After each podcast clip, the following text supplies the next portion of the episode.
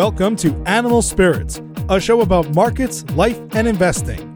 Join Michael Batnick and Ben Carlson as they talk about what they're reading, writing, and watching. Michael Batnick and Ben Carlson work for Ritholtz Wealth Management. All opinions expressed by Michael and Ben or any podcast guests are solely their own opinions and do not reflect the opinion of Ritholtz Wealth Management. This podcast is for informational purposes only and should not be relied upon for investment decisions. Clients of Ritholtz Wealth Management may maintain positions in the securities discussed in this podcast. Welcome to Animal Spirits with Michael and Ben. I'm a basic bitch Okay. How so? because when the new year turns over, so does my energy. I am one of those people who says, you know what? January 1st, going on a diet. That's good because last week to start off the show, you were a little low energy. You needed a pick me up. I really was. I was low energy. I know you stay in shape throughout the year, but I don't. I'm a yo-yo. I certainly let the holidays, I ate a lot. I was eating a lot of pizza and french fries and burgers and sweets. So I don't like to give a lot of fitness influencer advice. But if I had any advice for anyone, it would just be that have some sort of dietary system that you can easily go back to. like Chick-fil-A at 10 a.m. Well, By the way, I, had Chick-fil-A for the first time in a long time the other day. I had a spicy chicken sandwich. It's good, but in my opinion, Wendy's spicy chicken is still the king. okay, I don't want to get into a fast food debate here. My whole thing is, Sounds like you agree. especially during the week, have four to five things that you can eat on a regular basis that you don't deviate from. That's how you keep your food intake to a reasonable level. That's my only fitness advice. here's what I'm trying to accomplish in the month of January. I'm going to cut out carbs. I was going to do the whole 30, but come on, I need dairy. That's ridiculous. I'm just going to cut out carbs. No soda, no sweets, nothing like that. I'm just going to keep it simple. And I'm also going to try and cut out booze. But the problem is, I'm sorry. I'm going to stop you right there. That's too much. Give yourself a cheat day. You can't go from like sitting on the couch to running a marathon. Baby steps. Give yourself a cheat day at least. No, I can't do a cheat day because if I fall off, I fall off hard. I could do 30 days. The Rock gives himself a cheat meal. Be like The Rock. Post it on Instagram. I'm a little bit worried about the booze because I checked my calendar and I've got a few dinners lined up in New York City. If I'm like out with my wife and another couple, I have no problem not drinking. But it's hard when you have like people coming into town. I don't want to be like weird. And also, I have a potential trip lined up to Minnesota to see the Giants, and a zero percent chance I'm not drinking at the Giants Plus, you can't go to a monster truck rally without drinking a beer. yes, I can. Although I, there was a lot of chatter about what should I do. Now, credit to the listeners who informed me. I'm a bit embarrassed that the Saturday divisional games don't start till three o'clock or maybe even three thirty. So I am in luck because the monster truck thing starts at twelve. No harm, no foul. Good to go. All right. Should we do a little year end review here? I've been doing that the last couple days. Question for you. Question for you. I'm pretty sure I know the answer to this, but this is something that people seem to trip up. Year end review or year in review? I think it's year end, but I could see both sides. I've heard both.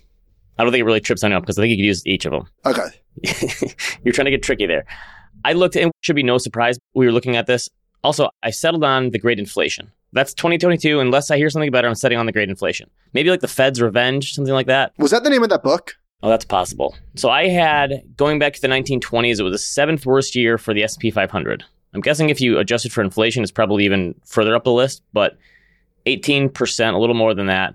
I had this as the third worst year ever for a 60-40 portfolio of S&P 500 and 10-year bonds, 10-year treasuries. This was the worst year ever for the Bloomberg aggregate, which Wait, isn't hang on, hard. hang on, hang on. It's worth mentioning. What were the two other worst years for this uh, balanced portfolio? 1930s, it was the Great Depression, and that was because in 1931, I think the stock market fell 44%. And then 1937, when the stock market fell like 50%. And then 1937 crash. So, yeah, you're in the territory of the 1930s, basically, for the worst years ever for the 60 40 portfolio. Then the next one down the line would be 1974. This was the worst year ever for the Barclays Ag, or the Bloomberg Ag, used to be the Barclays. That was incepted in 1976. There'd never been a double digit loss there ever. This year was 13%. 10 year treasuries were down 15% or so, maybe more than 15%. That was the worst year ever for 10 year treasuries, too, going back to the 1920s. Well, speaking of that, 10 year treasuries, look at this chart from the It was a bad year. The annual change in 10 year treasury yield. I almost find this hard to believe. 2% was the highest change in the 10 year going back to 1960. Wow, even in the Does that surprise you? It does surprise me. I think the 80s it must have just bounced around more and it moved up much more.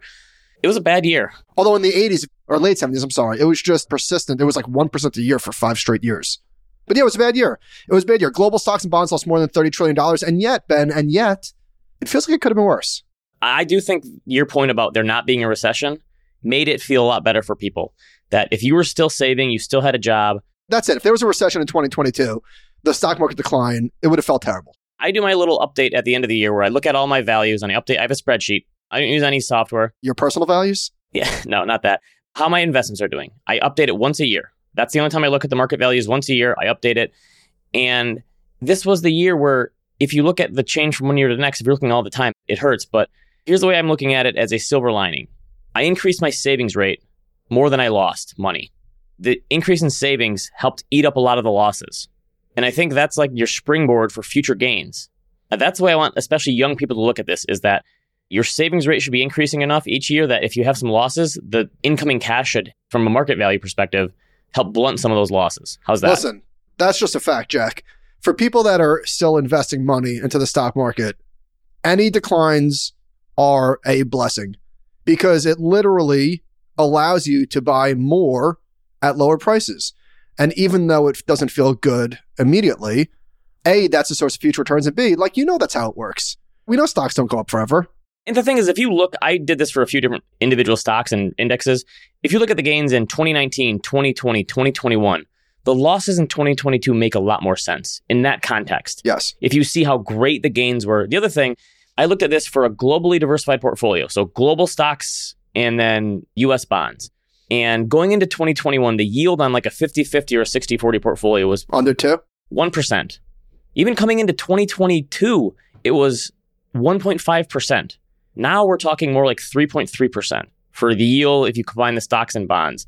It hurts when this stuff goes down and you see the market value of your portfolio go down, but that just means higher dividend yields, higher bond yields, lower valuations, hopefully higher expected future returns. I think that's the place we are. Even if, I mean, the thing is, even if 2023 ends up being a good year for stocks, the probability from history says we'll probably still have a 10% correction this year, regardless of when it happens. It could happen right away. It could happen in the middle of the year after we have a little bounce. Who knows? But Could be happening right now. yes, we could have a correction. Give us the timestamp. Tuesday at 11:30. S&P 500 opened pretty strong and now it's down 80 basis points. Tesla new lows. Tesla's down 13% today. This is f- nutso. This thing is going straight down. It was at 200 bucks in December. It's 107 right now. I mentioned looking at previous year's performance can help explain current performance. So listen to Tesla. This is 2019 to 2022. These are the annual returns. 26% they were up in 2019, 743% in 2020. it was up 50% in 2021 and then down 65% in 2022.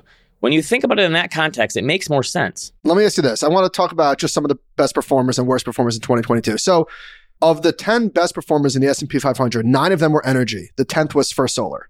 It was Wow. all energy stocks. Wait, isn't First Solar considered an energy stock? I don't know. I was sort of surprised it was technology. It's certainly not a traditional energy stock, not like a fossil fuel type of thing. 26 stocks got cut in half, including, Wait, that means 50% or more loss yes, just from the S&P or from the just from the S&P 500, 26 stocks in the S&P 500. I'm actually surprised it's not more than that. Well, if you look at stocks that are in 50% drawdown, it's definitely like way higher. Okay, way, some way of those higher. drawdowns started in Yeah, 2021. exactly. So I'm just saying, just in 2022, Amazon, Nvidia, Netflix, Facebook, and Tesla all got cut in half. How bonkers is that? If you owned a portfolio of just those five stocks, you were patting yourself on the back for years, and then you just got cut in half. So look at this chart that I made of the market cap, Ben. We're looking at Apple, Amazon, Microsoft, Google, Facebook, Nvidia, and Tesla.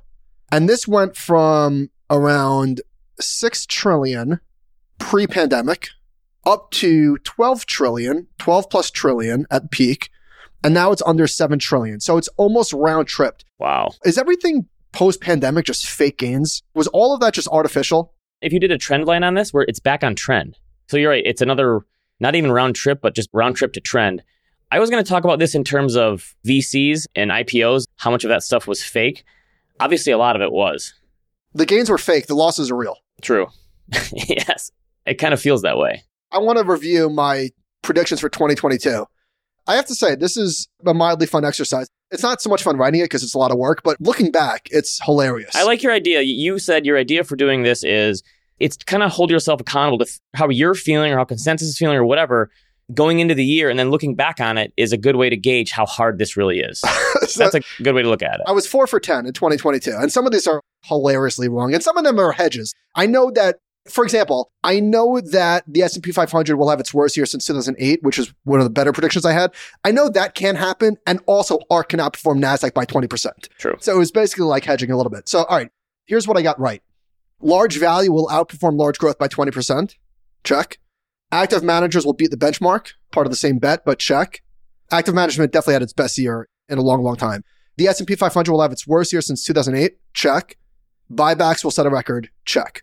That still happened? Buybacks still set a record in 2022? I'm not positive, but I just assume they did. I'm like 80% sure. Oh, I would have they assumed did. buybacks would have slowed considerably.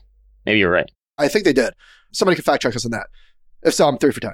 All right, so here's what I got wrong. China tech dip buyers will be rewarded. KWEB will gain 30% in 2021. That was horribly wrong. I don't know how much If lost. you would have taken the last part off, you would have been right because dip buyers were rewarded just depending on when they bought. this guy, I bought Tencent. I'm up almost 50% on that thing. Not to brag, just a little. Okay, Bitcoin will see 30,000. So partially right. And 100,000. It seemed reasonable at the time. if you did Bitcoin this year, what would it be? What would your range be? I included that Bitcoin will double this year. Okay. We'll get to that in a sec. I would say you could say Bitcoin will see 7,500 this year or 35,000. No, it's got to be end. It's got to be end. Yeah, that's what I mean. Both. Yeah, okay. Meta, which was an ETF at the time, that was the Roundhill Metaverse ETF, will add a billion dollars in assets in 2022. That was the absolute peak of that ETF. All right. That might have been the worst prediction on this list. ARK will outperform the NASDAQ by 20%. How much was ARK down in 2022? It actually underperformed. Let's take a look right here. It's 60 something percent, I believe. ARK was down 60 something percent last year. Oh, yeah. ARK was down 23% in 2021 and 67% in 2022. Oof, big oof. But again, up 150% in 2020, up 36% in 2019, 87% in 2017. So ARK underperformed the. NASDAQ by like 40%. So that was exactly backwards. Tesla doesn't converge with fundamentals. I actually think I might have been right on this for the wrong reasons. I might have been right for the wrong reasons. So Tesla's stock price crashed, but its fundamentals actually accelerated. So you could say that I was right for the wrong reasons, maybe? And the Fed will lower rates. The Fed will lower rates. The logic that I gave there was the Fed was going to raise rates, I think, two or three times instead, and then it was going to prove too much for the market, and then it was going to reverse course, obviously. And again, it's funny. It's just reading these back. It's like, how could you possibly have thought that? Well, guess what?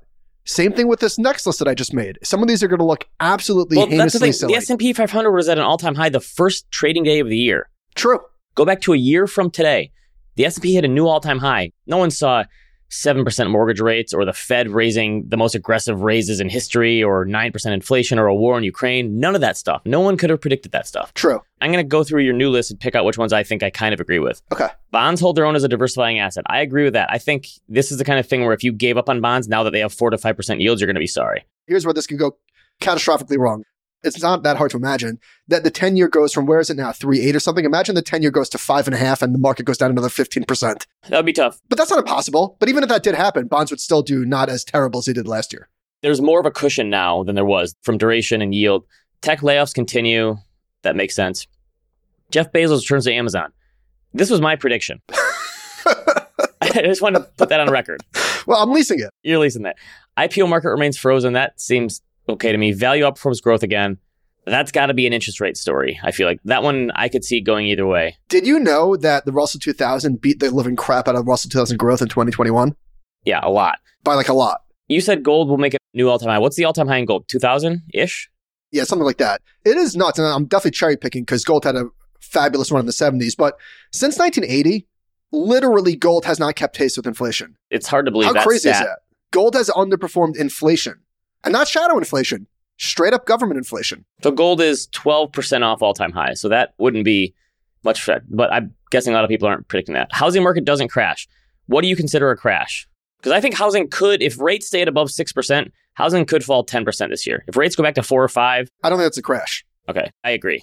Here's the stat that I gave. For housing to return to its 2019 average price. In other words, if all the gains in tech was fake and all those stocks were fake, what if the gains in housing were fake? Aha. I don't think they are though, because I think it's structural.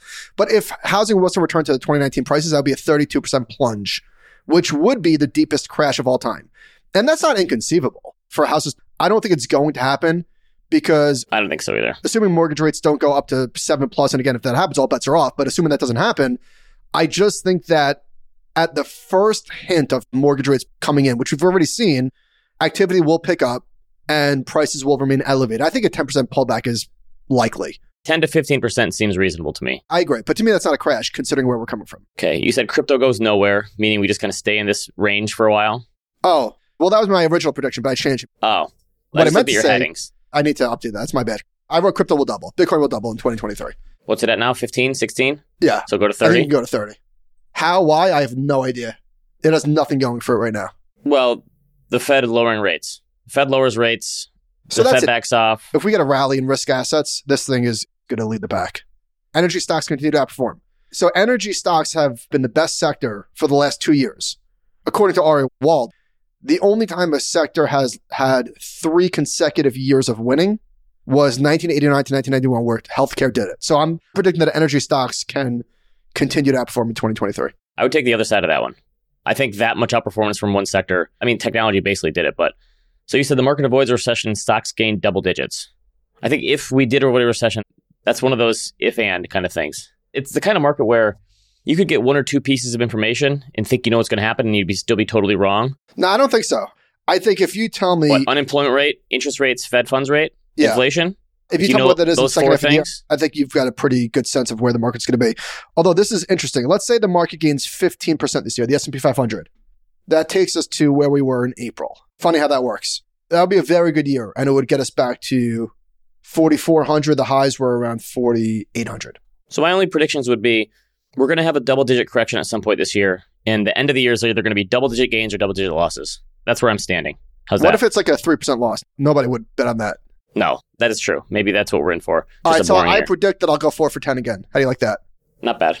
Bob Elliott, who is a great follow on Twitter, did a thread about what's going on. And the one that I plucked out is any way you slice it, this is one of the worst years for financial assets in all of history. The only other years where a diversified financial asset portfolio did this bad was the Volcker tightening, the depression, and the premature 37 tightening. So I don't know exactly what's in here. I'm guessing, I don't know, I'm sure it's stocks and bonds and who knows what else is in here. So the big question to me is, and this is one of the things that I left off my prediction list was employment and earnings. It does seem that most people think that things are probably going to get worse, certainly on the earnings side. And yet everybody is already so bearish and stocks were down 25% at their worst. I know we keep talking about this and you might be sick of it, but is that enough? With the earnings thing, I think that is dependent on are they falling just because things are slowing a little bit? Are they falling because we've gone into an all out recession? Because there have been plenty of times where earnings have fallen and the stock market has done just fine because the market has discounted that. There's the rub is like how much of the potential fall in earnings has the market already thought of and discounted and moved on from? Ben and I just hopped off a call with the person who leads the equity investment group at Vanguard. And we said one of the nice things about index funds is that you know exactly what you're getting. You don't know what the returns you're getting, obviously, but you more or less know the risk that you're signing up for. Stocks get cut in half every whatever, so often. And you know the methodology and you know what you're getting for the most part. You can't say that about too many other investment strategies. Certainly, you can't say that with stock picking. So I say that because, according to the Wall Street Journal and Vanda Research, retail investors bought Tesla more than any other stock in 2022. And we already went over what happened to Tesla. It's down 13% today. I have no opinion on Tesla stock, but what I do know is that this is painful. And what do you do now? Do you buy more? Do you bail? I don't know. But that's the point is that the trouble that you get into investing is arguing with yourself, which you can tell I'm very good at. You twist yourself into a pretzel. We had huge inflows into ARK last year, huge inflows into Tesla. People were still buying tech stocks. I think some people assume right when the performance dives, people are automatically going to bail out. There was this book by Maggie Mahar called Bull, and it was a history of the 1980s and 1990s bull market. And she talked about the aftermath too. And I pulled up this stat, and it was something like once by 2003, you knew that the bull market was over and you've been in a bear market for a long time. The 12 month ending first quarter, so like March 31st, 2003, there was only like 3% of all fund went into outflow mode. So it's not like you had this mass exodus even after a three year bear market.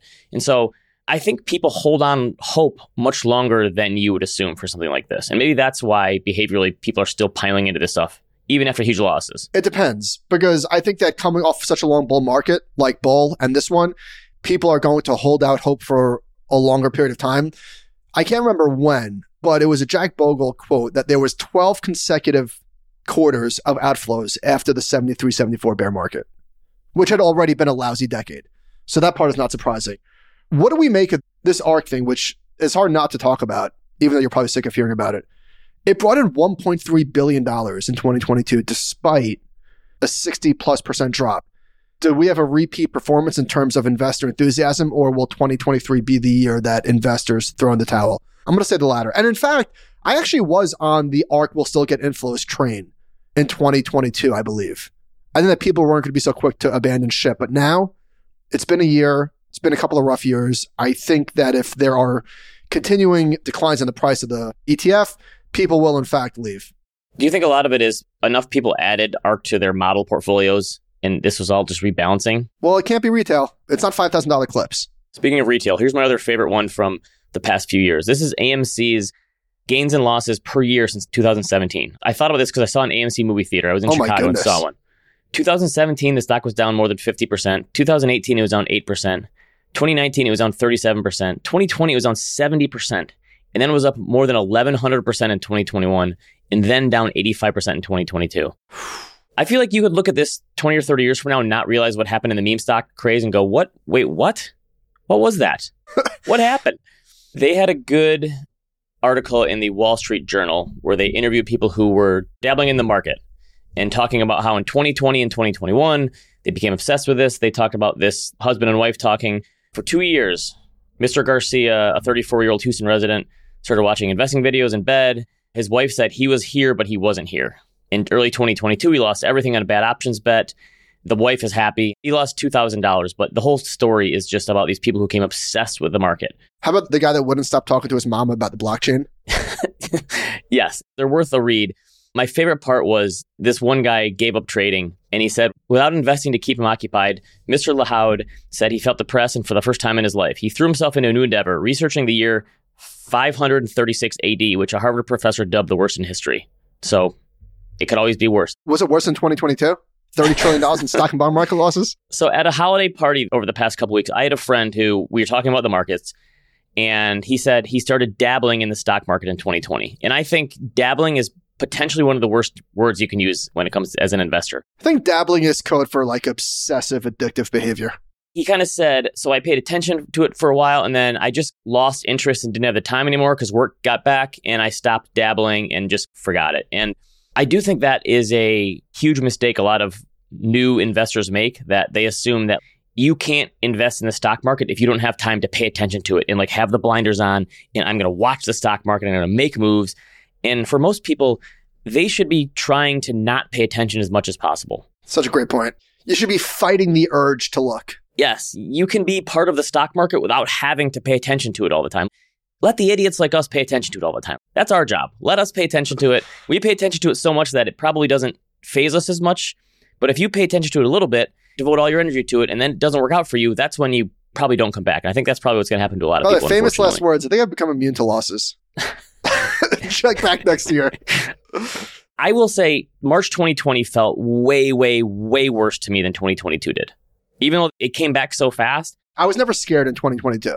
no, I was scared in March 2020. In fact, I really do believe what I said earlier in the podcast. Listen, obviously, my feelings about money and risk will change over time as it does with everybody else. But right now, I'm in like accumulation mode. I'm fine with stocks going lower. Obviously, I'm never hoping for it. I don't want the market to crash. I'm there too. I also think at a certain point, if you're in this industry and you and I pay attention to this stuff obsessively, we read about it, we share charts all the time, we are constantly in this. I think at a certain point, you can learn to detach yourself emotionally a little bit. And I think sometimes it rolls into my life a little bit. My wife wishes that I wasn't so emotionally detached sometimes. I don't show as much enthusiasm or finance can seep into your life a little bit where you don't get so worked up about stuff. I'm the other way. Like when my wife is watching Good Morning America, I'm like, do you not see the futures? Hello? I wish this worked as far as sports go for me, but I had another New Year's Eve ruined Oof. by Michigan football. That was tough. Two years in a row. My dad's advice to me was stop following sports teams. That's horrible. Yes, I know. I felt that way over the years several times about the Knicks in particular, and more recently about the Giants. But what would my dad and I talk about if we didn't have sports? That's true. That is 90% of the conversation with me and my dad as well. And I love my dad. and We have plenty to talk about. Not really, but it's such a bonding. it's a bonding thing. experience. Yes, it is. Can't put a price on that. I had to teach my eight year old daughter some Daniel Kahneman this weekend. That's pretty lame. Go ahead, explain. No, listen, she picked up Michigan football this year, and I'm trying to tell her all year they were undefeated going into the semifinal game. Listen, Libby, you got to think fast and slow. No, but I told her, listen, just so you know, the losses feel 10 times worse than the gains feel good. And she, after the game, said, I know what you're talking about now. The loss always feels way worse than the gain. That's very sweet. By the way, Kobe this morning, he's fully out of the boot. He's fully healed. He came into my bed early in the morning and he had his backpack on. He was fully dressed. He goes, ah, I brushed my teeth, smelled my breath. I ate. He had his hat on. He was ready. I'm like, Kobe, the bus isn't coming for two hours. he was so excited to show everybody that he's healed. Oh, from that. My daughter Kate got her ears pierced over the break, and she has been hyped up to go to school for three days now to show everyone. So I'm going to show this person first. I'm going to show my teacher, and she was excited to go back to school too. Here's one thing that investors pull money out of technology funds. Investors pulled 18 billion from tech funds, most on record in Morningstar data going back to 1993. But, but, but if you change this to a percent, it's probably not nearly as stark. I'm actually surprised the inflows weren't bigger than this the last few years. It didn't really happen until 2020. Yeah, that's a good like. point. Look how crazy the flows were in 2000. Again, this is not adjusted for size or inflation. The flows were so much bigger. They were a lot bigger. That is kind of surprising. Maybe people were just buying the individual stocks. Oh, Ben, remember when Credit Suisse was the next Lehman? For like five minutes, we had a five minute Lehman. So European banks, EUFN, outperformed XLF in 2022. As a matter of fact, this is in dollar terms. So, but European banks dollar, were down less than 10% for the year. That's surprising. I would not have guessed that. Although, what is Credit Suisse doing? I don't think it's bouncing very much. No, it's not. It's not bouncing very much at all. Good one from Connor Sen that, again, if you could just pick out like two or three data points, it might change the way you think about the world. 2022, he said four plus million jobs added, earnings likely grew 5% plus. Back half of the year, real GDP probably grew 3% or so, and stocks were down 20%. Unlikely we'll ever see a year like this again. I tend to agree. The way stuff lined up this year in 2022, if you would have been given the economic numbers, sans interest rates, you probably would have thought stocks would have done okay. This would f- everybody up. What if we do have a repeat? What if the excess savings still buffers us, and even if it gets depleted, and we don't have a big recession or a recession at all, but interest rates stay high and stocks fall another 15% without a recession? That would be very unusual. Last year was unusual. Without a recession. What if we do have a repeat? what if it is more the same? I think it's very unlikely, but. The other head games would be if we had a repeat of the economic situation, stocks actually rallied.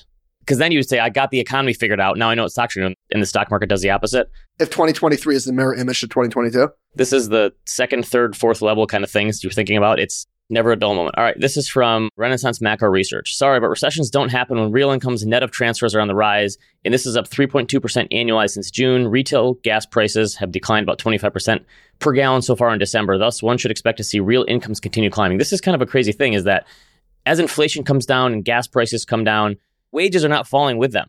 So people on a real basis are going to see income gains that they haven't really experienced in the last 18 months or so if inflation continues to fall. Where does the recession come from? the Fed over tightening. Short of a left field thing, the Fed over tightening and staying too long. The Fed crashing the housing market? Yes. Despite the unknowns that you never are going to guess in that something will happen out of left field, and I never know. That's the biggest risk that you could see clearly, I think. I agree. All right, here's something from the Wall Street Journal. More than two thirds of the economists at 23 large financial institutions that do business directly with the Fed are betting the U.S. will have a recession in 2023. Two others are predicting one in 2024. Majority of them think it'll be shallow or mild. They expect the U.S. economy and equity markets to rebound in late 2023, second half story, thanks largely to Fed pivoting to cutting rates. 40% chance. Well, it's more now, but do you think if the Fed didn't pivot this year, that would be a good sign or a bad sign? If the Fed doesn't pivot. If the Fed doesn't cut rates this year. I think it would be a good sign. It'd probably be a good sign for the economy. Because that means that the economy is stabilized and swallowed higher rates. Which, by the way, I kind of want to live in a 4% world. It's not bad to see some interest on your savings for once? That would be ideal if we could swallow higher interest rates and it doesn't totally destroy demand. My whole thing is I don't think we can keep them high for long. You know where high prices are destroying demand? At least maybe not, because that wouldn't make sense. But have you checked out prices for April flights? I locked them in a few months ago because they were so high. Holy Did you get them yet? moly. Yes. No, I don't think we're doing it. So we're going to Disney in February. I think we might do like some driving trips. The prices are like ludicrous. Yes, airline prices are still. And if you have a big family, it's tough. I think kids should be able to share a seat. Small kids, don't you think they, could share a seat? Give me the seatbelt extender thing. They'll be fine. It's tough. I got I three so. kids paying for plane tickets. It's tough. Did you read this Wall Street Journal article? Did not. Your coworkers are less ambitious. Bosses adjust to the new order. For a growing number of professionals, the days of unpaid overtime and working through weekends are in the past. Firms add people to finish projects, close for the holidays and take other steps. This one was being shared on social media quite a bit. Here's the summary. This is from someone who's a president of some digital ticket scammer company. The passion that we used to see in the work is lower now, and you find it fewer people, at least in the last two years. She says since the onset of the pandemic, several employees have asked for more pay when managers ask that they do more work. It was not like that before COVID at all. And the whole point of it is a lot of these young people are going, wait a minute, I worked at home, I had a better work life balance. I didn't have to go in all the time. Maybe some of the extra work I wasn't really being compensated for. If you want me to do extra work, fine, pay me for it now. All these employers were complaining about it, saying people aren't as ambitious anymore. And I take that as a load of crap. I think people finally realize their worth now that there's actually a job market that is in the way of labor, not capital. And the bosses are finally having to realize, like, oh, wait, I can't just have a bunch of people do the work for me and not get extra pay. I think this is a good thing for workers. A lot of people were saying, well, we're all the go getters. People are lazy. I look at it the other way. I think the bosses were the lazy ones and not compensating people well enough in the past. Not good. people shared that with us in the Discord. Two of their favorite clips from 2022. It was the not good clip, which I watched back and I did laugh. That was pretty funny. You were on vacation. I was making some eloquent point about rental gains or something, and you totally whiffed and said not good. And what I was saying was a good thing. You're like, what do you mean not good? Just weren't paying attention. And then the other one was Ben Carlson. By the way, the guy kept saying it in funny. He was like, Ben Carlson. Is that how they say it in the Midwest?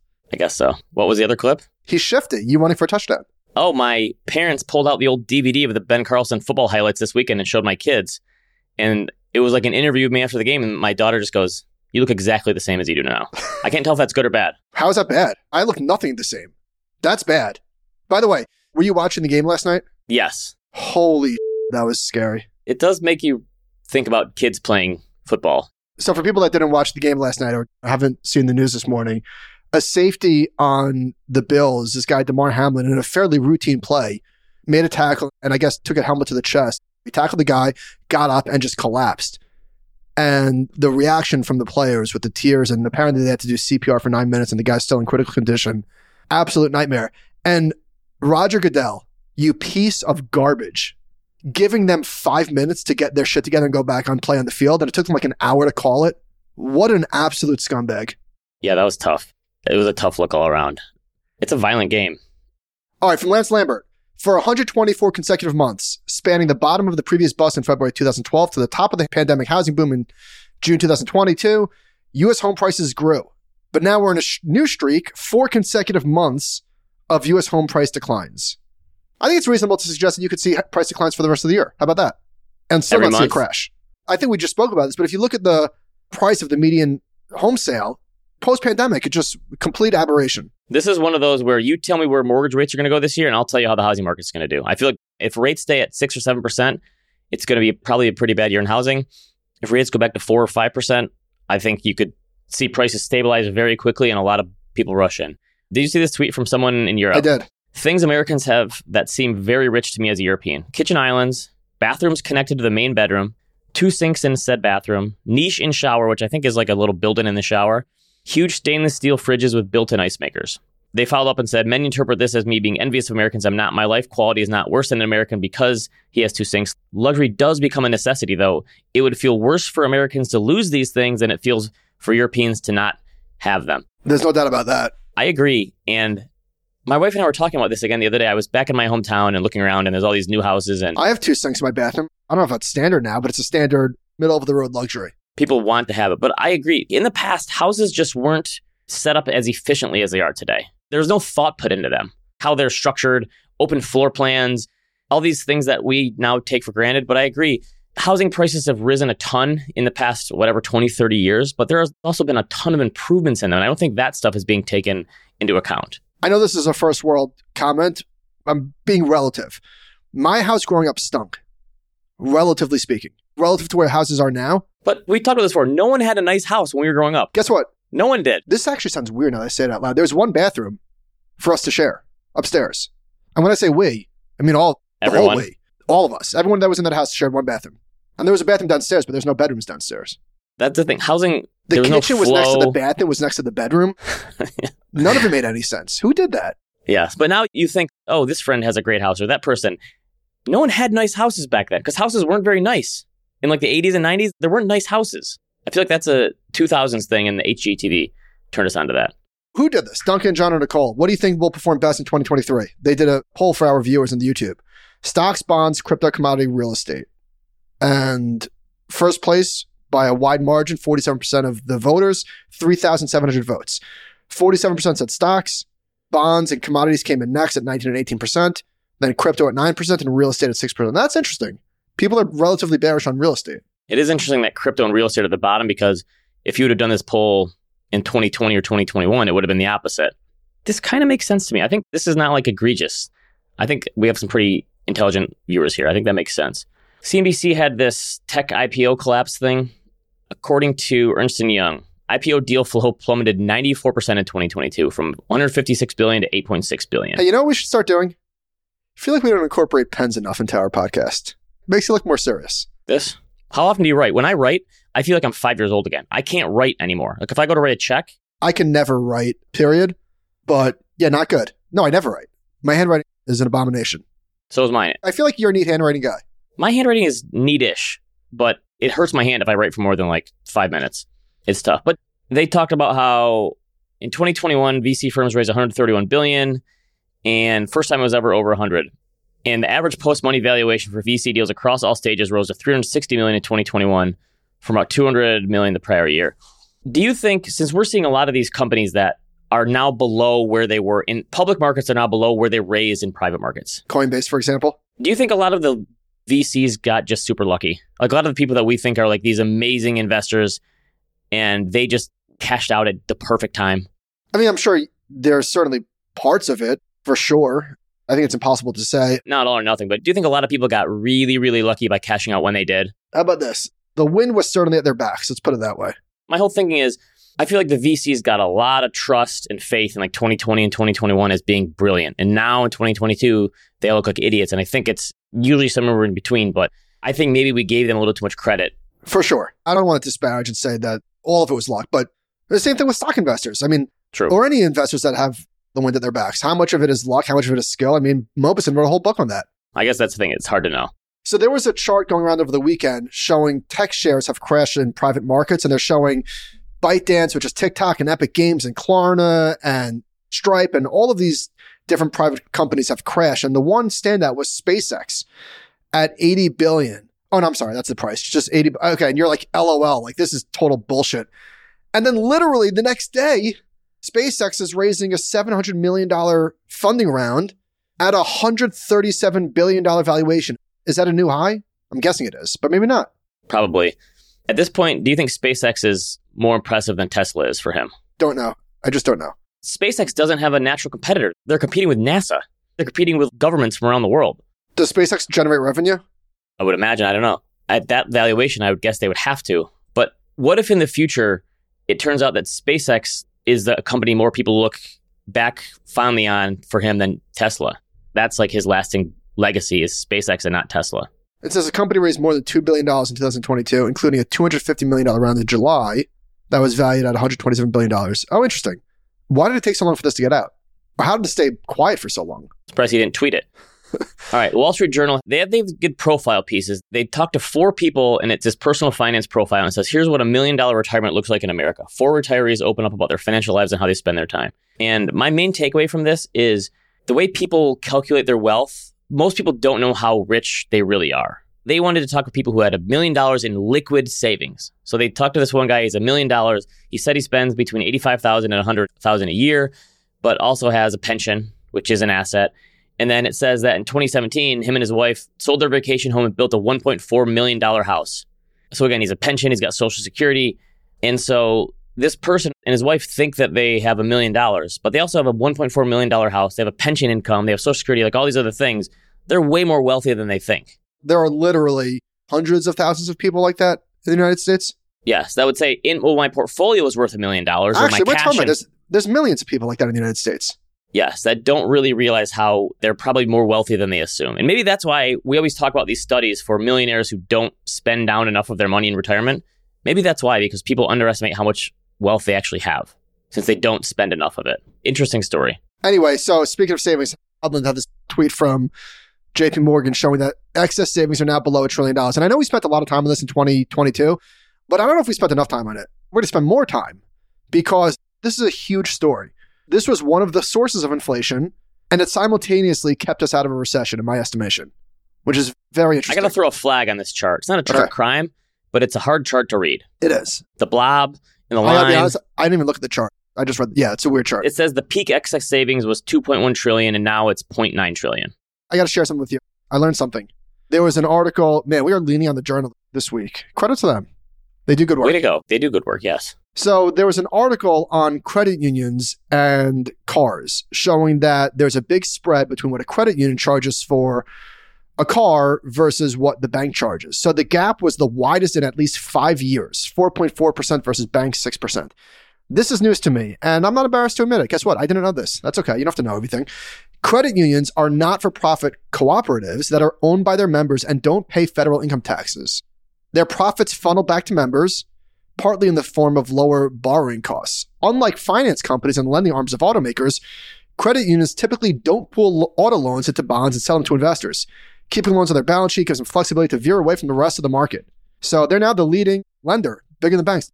Vanguard is like a credit union. Did you know all that? I knew a little of that. I use a credit union because I use them for my mortgage, and have used one for years. They do typically offer better rates. So how much of the auto market is leasing versus buying? I'm sure that's readily available via Google search. I probably should have done that before the show. Yeah, I don't know.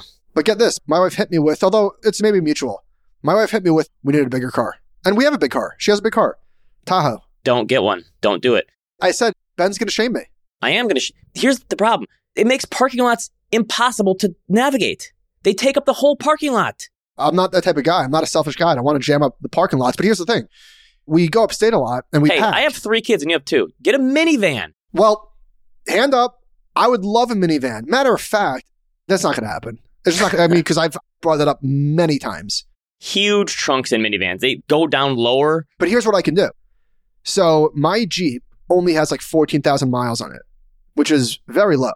So I feel like there's a lot of equity in there. I could trade that in in September when my lease is up. I could buy it and trade it in and I think knock the price down of the Tahoe, which is an expensive vehicle. Thoughts? I think Tahoes and Suburbans are much like double vanity sinks in people's bedrooms.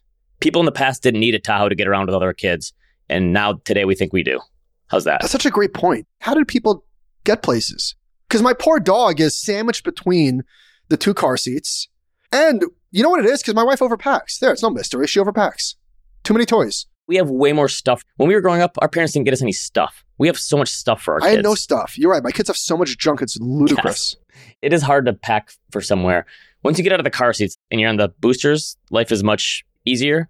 But push to the minivan. Your life will be easier getting around. I have to pick and choose my battles. I've tried, but it's not going to happen. All right. There was a thread about what happened to Southwest, which is what a nightmare. Holy moly. If you were stranded in the airport, I mean, that just, that sounds beyond horrific and super stressful. So somebody did a thread about what happened as a Southwest employee, and there's a very good life lesson in here.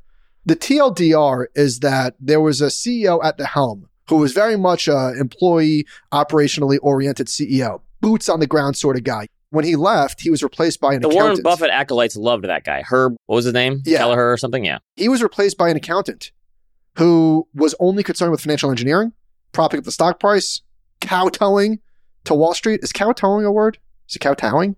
I don't know what that means, but I think I used it right. Yeah, you're good. And he even replaced the COO with another accountant. And so they were just behind operationally. Their technology was a mess. And so it was a long time coming. Sad situation. Shame on that guy. Accountants really get dragged, don't they? No one sticks up for accountants. You know what? We got great accountants at Ritholtz Wealth Management. The Bills, Fair. the arts and the sweets. Come on. All right. Any good entertainment for you this week? You finished Fleishman is in trouble. We'll get into Fleishman in a second. I watched a movie called The Invitation. Let me see how it was explained because I saw it on Netflix 2022. Here it is. After the death of her mother and having no other known relatives, Evie takes a DNA test and discovers a long lost cousin she never knew she had. Invited by her newfound family to a lavish wedding in the English countryside, Eve is at first seduced by the sexy aristocrat host. However, she's soon thrust into a nightmare of survival, blah, blah, blah, blah, blah. This is my type of movie, okay? I'm in. And so I'm watching it, and the first hour, I'm going to give spoilers. Nobody watched this movie. Never heard of it. The first hour or so was thoroughly entertaining. The build up, the suspense, it was humming. And then the reveal was a light bulb moment for me, Ben. The reveal was they're vampires. It just fell off the rails immediately. Okay, this thing has a 5.3 on IMDb. To me, that's an immediate don't watch. 5.3, yeah, it sounds about right. You know what I realized? And I've always known this, but I never said it out loud. I hate vampire movies. Horrible genre, maybe the worst. In the mid 2000s, there was a huge vampire It was because push. Twilight. The only good vampire movie is From Dusk Till Dawn. And guess what? Same situation. The first hour of that movie, Clooney, Keitel, Tarantino, That was a weird movie. great movie. And then once the vampires came out, it sort of fell off the rails for me. But just a horrible genre. You agree? Yes, I'm not a big vampire person. I watched Logan Lucky. I think it was on Showtime. It was on Amazon forever. Not that good. Is that's Soderbergh, I didn't mind it. It was way better cast that movie. So it was Adam Driver, I didn't mind it. Channing Tatum, Daniel Craig, yeah, It should have been really good. Katie and it just wasn't. and then Hilary Swank made it. There was a ton of appearances by people that you know.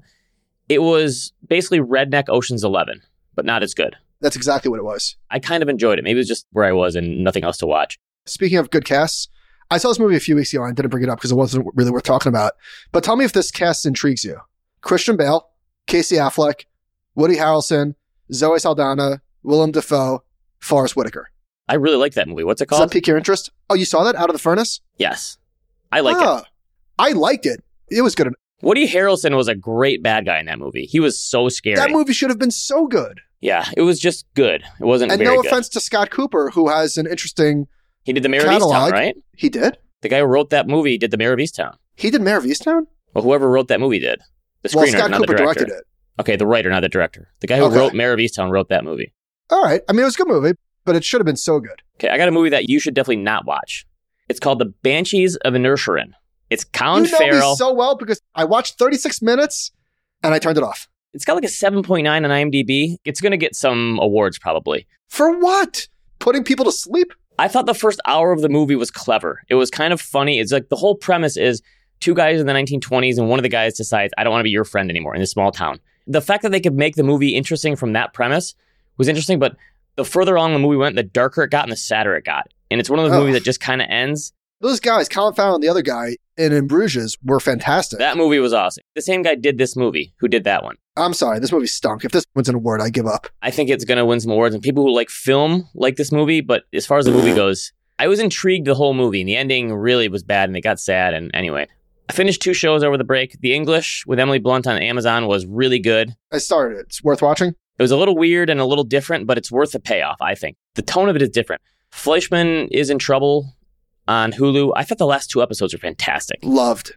Absolutely loved. That movie's definitely not for everyone, but it's definitely for me. It's divorced, 90s kids, New York, and I check all the three of those boxes. Yes, there was stuff for you, but I thought just the whole thinking being in middle age with kids, that vantage point of thinking through that, How about the twist? Good twist.